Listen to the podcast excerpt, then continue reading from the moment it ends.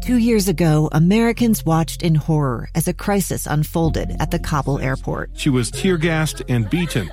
Images of thousands desperate to escape Taliban oppression filled our news feeds. More than eighty thousand Afghans made it to America.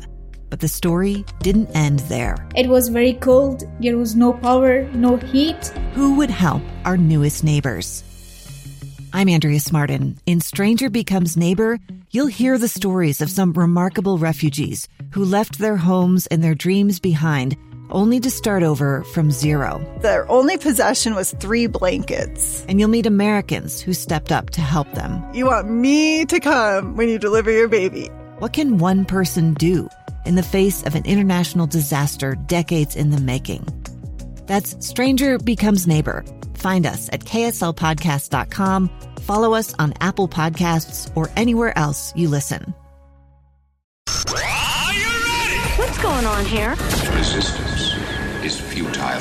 This, indeed you are, Paul, is... It's in my hand, Paul! Fan Effect. I can't tell the difference between my waking life and dreams. Oh, you've got to like Oscar Isaac's voice in this, too. He does the whole British thing. Uh, a chance to get kind of a superhero vibe, too. Small and big screen this weekend. Something for everybody. Mm-hmm. Join us for details and suggestions of what to watch is Andy Farnsworth with K S L News Radio and K S L's Fan Effect Podcast. You're excited. You walked in here really jazzed about a few things. Well, I'm also going on, like, little sleeps. I got that adrenaline rush going. You know how that Friday. is. And it's Friday. That helps. You, you can be sleepless on Friday. But we got some more Marvel content in theaters and on streaming this week, and the content's a bit darker than Marvel has typically gone for in the past. First up is a new streaming series on Disney Plus called Moon Knight. It stars Oscar Isaac as Stephen Grant, a guy from England who works with Egyptian exhibits at a London museum. But he's kind of weird. In addition to being socially awkward and kind of reserved around other people, he also chains himself to his bed each night because he has these weird dreams that he's having trouble distinguishing from reality. He's hearing voices in his head, and he seems to black out for days at a time. Then when an item he thought he saw in his dream shows up in his possession at his house, and several days have passed without him realizing it, and a woman who claims to be his wife calls him on the phone, and someone from the dream who looks an awful lot like Ethan Hawke, because it is Ethan Hawke, shows up at the museum in London, and he keeps seeing a giant bird-headed apparition everywhere that looks a lot like the Egyptian god of the moon. Well, Stephen doesn't know what to do with all that. Now, this series does take place in the Marvel Cinematic Universe of Iron Man, Thor, Guardians of the Galaxy, et cetera. However, at least in the three episodes I was able to preview, there was no reference to any of that. And you know what? It's okay, because Moon Knight is a pretty solid show in its own right. Oscar Isaac does a fantastic job playing a character like Stephen, who's hearing voices, and maybe he's sharing a body with someone else, or maybe it's all in his head. Props to the writers for keeping you, the viewer, just as confused as Stephen is. Don't worry, though. They do eventually clarify stuff, just not in the first episode that's available to stream right now. Fair warning, though, Moon Knight is rated T V fourteen, and it has some creep factor to it. Along with some blood and bodies, there's a sort of psychological thriller aspect to many scenes. Think twice about watching this one with your younger kids and tweens, especially right before bed. Moon Knight will drop a new episode each Wednesday for the next five weeks. Now, next is another Marvel movie, sort of. I'll explain that in a second. Morbius, which opens today in theaters, stars Jared Leto as a guy named Michael Morbius. He suffers from a blood condition that has left him sickly and weak physically, though his mind is fine and he's brilliant. He's convinced that vampire bats hold a key to curing him and others who have the same disease, and he spent his life trying to figure out a way to do it. After one of his experiments finally succeeds, he tries out the cure on himself and is thrilled when he not only gets better, he gets stronger, superhumanly strong. But there's a problem. He now craves blood like an animal every so often. He tries drinking synthetic blood, but realizes that eventually that's not going to work to curb the hunger, and essentially he'll turn into a real vampire. Now, I'm not going to tell you any more of the plot, but I should point out that one of the Doctor Who's, David Smith, is in this movie also, and, well, he's not as good a person as he was in Doctor Who, that's all I'll say. Now, how does this relate to Marvel? You know how Spider-Man and Venom are Marvel movies, but only kind of part of the Marvel Cinematic Universe? Well, that's also where Morbius fits in. Yes, there's the Marvel logo at the beginning, and yes, they reference Spider-Man in the movie, but it takes place in one of those other Spider-Man worlds in the multiverse. So, yes, eventually these guys will probably team up with or fight against Spider-Man, but they'll probably never meet any of the other Marvel heroes. Morbius is a horror-type thriller with blood and death and scary bats and lots of darkness. I actually liked Jared Leto in the role of Morbius, and I thought it had some pretty cool special effects. It's rated P G thirteen, but I'd think twice before taking younger kids to this, which is, I think, what's going to be the movie's biggest challenge. People will hear it's related to Spider-Man, and then kids will want to see it.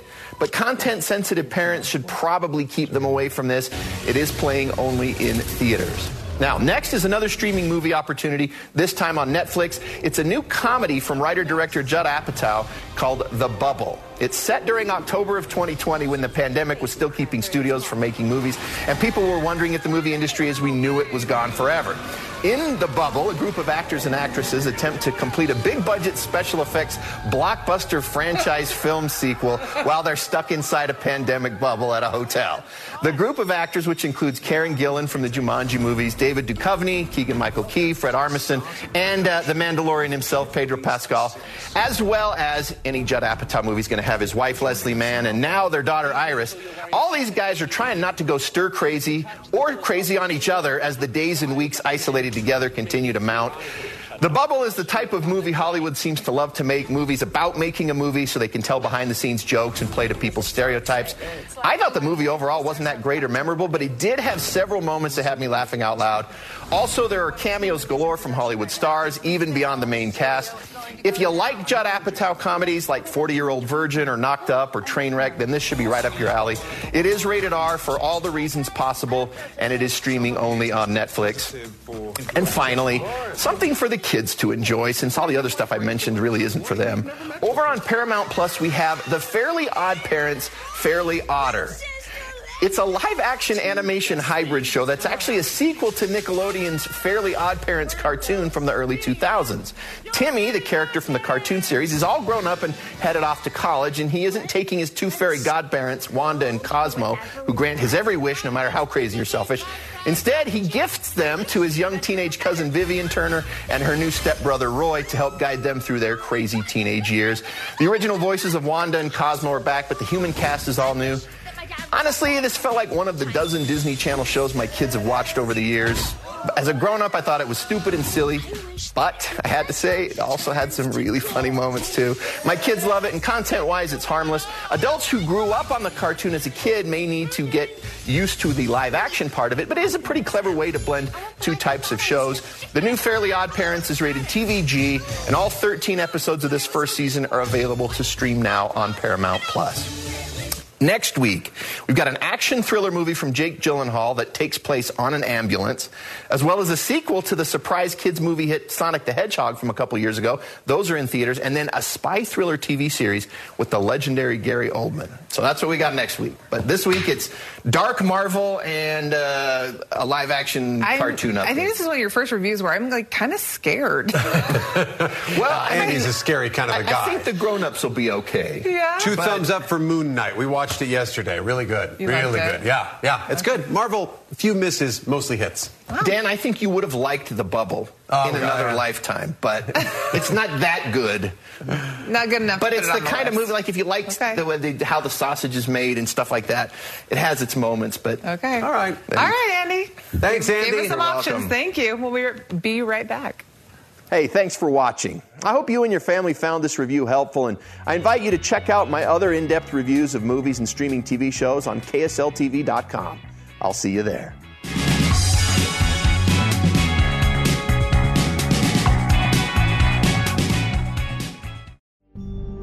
It's the story of an American held in a dark Venezuelan prison.